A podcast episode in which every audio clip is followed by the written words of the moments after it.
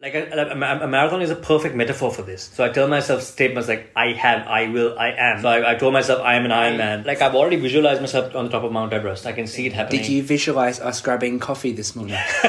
Um, Antarctica is very cold. Uh, Sh- Ah. Sri Lanka is not very cold. it's not very cool. you know. um, from my research, there's a 55 degree difference. oh, that's an excellent. That's an excellent question. but uh, I've failed many, many more times than I've succeeded. Than I've succeeded. One of my heroes is Bear Grylls, and he he's, he's basically mentoring me. I, I believe in having mentors, not just for adventure. Everybody has ups and downs. Everybody goes through failures. Financially abundant life is an adventure. That's an ex- that's an extremely good question. Just to break the world record for the adventurers grand slam. There's a, there's a business model in which you can use to monetize your career. I got 125 rejections. Yes, of course. Seemingly I got, I unstable. got a lot of a lot of heat for it at the beginning. like, what the hell are you doing? Very good that you've done your research, actually.